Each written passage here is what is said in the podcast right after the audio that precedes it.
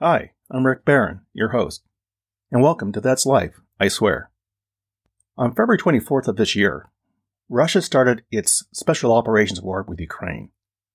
I love that word, special, as it covers all manner of sins. As the war unfolded, Putin soon learned he had miscalculated the strong resistance of the Ukrainian people. He didn't think they were going to fight back as hard as he thought. Well, there was another miscalculation, and that was what the war was amplifying even more. Due to Putin's misguided land grab and wanting to be Peter the Great Rev 2, the current global food crisis has gone from worse to a pending nightmare for many. It is a food crisis moving towards starvation and eventually mass famine in many countries far away from the battlefield. Let's jump into this.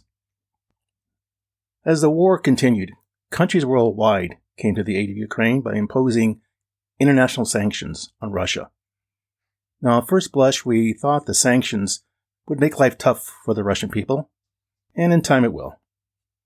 While the intention of the sanctions was good, the end result has pushed prices up for everything, such as food, fuel, you name it, through the roof worldwide. Now, while inflation is getting worse, the pain is only part of the story of what this war is causing. To put a finer point on what was and now in jeopardy before the war, Russia and Ukraine were producing 30% of the world's wheat supply.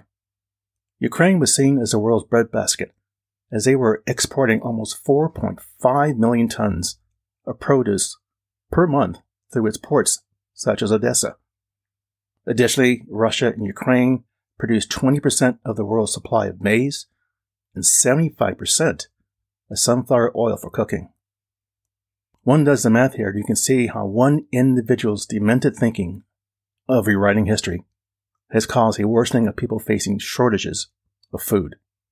The UN fired a flare into the air recently, calling out that the war could lead to a global food crisis. The crisis would be one not short lived, but could last for many years.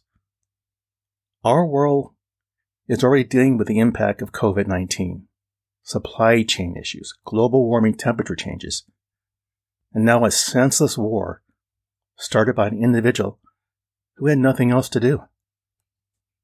UN Secretary Antonio Guterres shared his thoughts about how the war has caused food security in poorer countries and the ongoing price hike for food and farming material.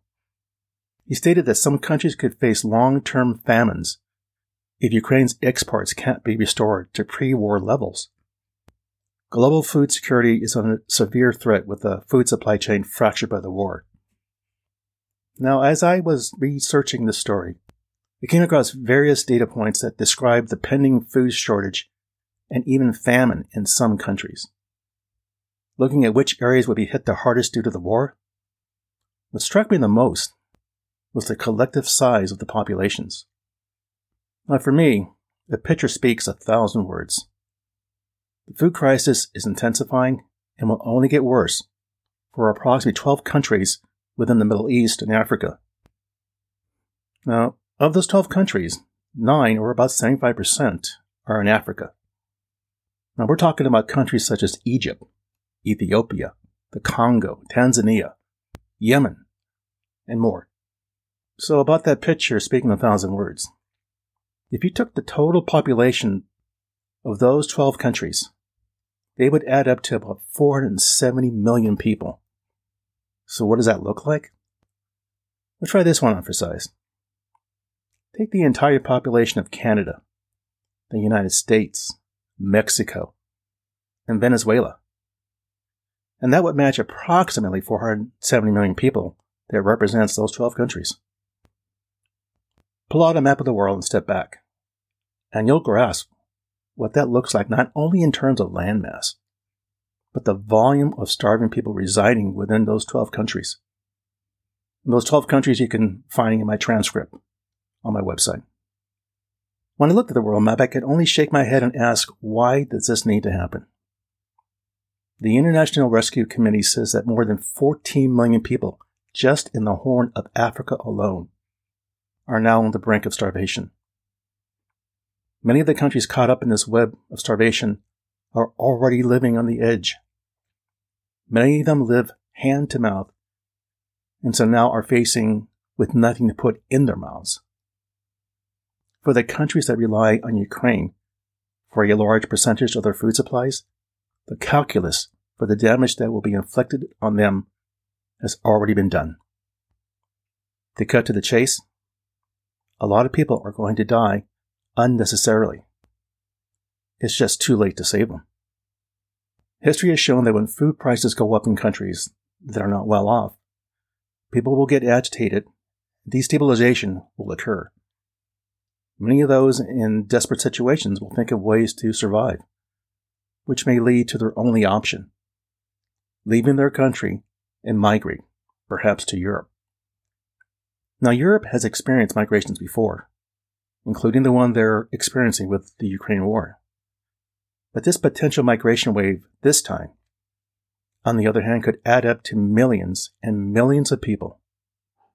Of course, we know what that will entail, but that's another story.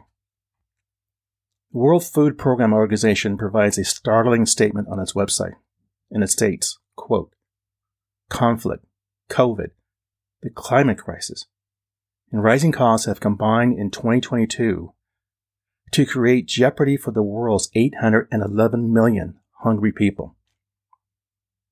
The number of those facing acute food insecurity has more than doubled from 135 million to 276 million since 2019.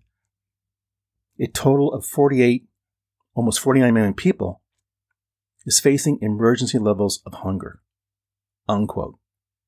Now, here's another way to see this. The 811 million people who go to bed hungry every night is approximately two and a half times the size of the United States. Are you getting the picture? With many countries already facing food insecurity, Putin has made life for many already facing starvation a nightmare. We have a grain war and a global food crisis that is already starting. This was a war of choice and not necessity. Options to solve shipping U- Ukraine's grain are many, but each brings its own problems. For example, to match the scale of shipping Ukraine's grain from the shipping ports via train would require approximately 400,000 train wagons. I'll try this for a visual. Those 400,000 train wagons would stretch from San Francisco to New York and back to Las Vegas. It's a worthy attempt, but hardly in the cards. Wheat harvest happens in Ukraine during the month of June, but many farmers will not be there because they're on the battlefield.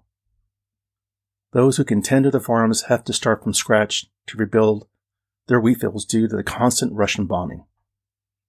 Now, to grow a wheat field can take almost five months before you see the fruits of your labor. And that's given you have good weather. And not to mention being shelled by Russia. To get grain out of Ukraine before it rots in their silos. Another idea was perhaps sending barges down the Danube River or by truck and train through ports in Poland and Romania. All of which come with considerable challenges. Hardest of all would be reopening the Black Sea port of Odessa which is currently mined by Ukraine against invasion and blockaded by Russia. With so many options, it's difficult at best to see anything that could put an end to this war. When looking at all the possible options on the table, I see three that perhaps could bring relief to help address the food shortage from getting out of hand. Number one, Russia needs to allow Ukraine to pull their grain from their silos and start shipping. But Russia insists they will want to inspect all shipments for weapons. Thus, Ukraine refuses this option. 2. Ukraine has to demine the area around the Odessa port. But they're afraid to do so, as Ukraine says it would then enable Russia to attack the coast. Okay, I get it. 3. Lift some or all of the Russian sanctions so Ukraine can ship their grain but the world doesn't want to take that step. As Russia has proven, they just cannot be trusted. Another idea? I know, that makes four. is for Putin to end this stupid war immediately. As the world awaits the outcome of this war, we sit in a hopeless state of mind, watching this blame game that Russia, Ukraine, and the world are throwing back and forth to each other. As the arguments continue as to what to do, thousands, if not millions of people are facing a different game. It's the Hunger Games for them. As all of this is happening, we now hear that as the war has been unfolding, Russian troops are confiscating grain from various locations within Ukraine. Now, what are they doing with this grain? They're selling it on the open market as if they grew it. I feel for Ukraine, but somehow we can't continue to play these games here. For those people who had no say in this war and are hitting starvation, and in some cases, the beginning of famine. Russia will soon feel the impact of the world sanctions imposed on them, and they will start getting a taste of what the world is feeling. Perhaps that may give them pause to reconsider the Special Operations War as it was presented to the world and work with Ukraine to come to a resolution. The famine continues, more people will suffer from the hunger and malnutrition, and the most vulnerable among them will die of starvation. That's a fact. Not taking these steps could soon make the war between Ukraine and Russia insignificant, as the screams of hunger or famine will tell us that the war has now become the least of our worries. If you look at what the effects of the war in Ukraine are causing through an economic lens, the continuing enhancing of global hunger is bad for business. You see, it inhibits productivity, slows economic growth, and places unnecessary burdens on all countries, not just a few. That said, if one thinks world hunger is only impacting small parts of the world, brother, you better think again. Time is fast running out. The wheat is ripe, about 25 million tons of grain, according to the United Nations estimates. Just sitting in the silos, getting close, if not already, rotting away. There is a familiar phrase we keep hearing when a crisis is deemed critical. That phrase? We have to act now.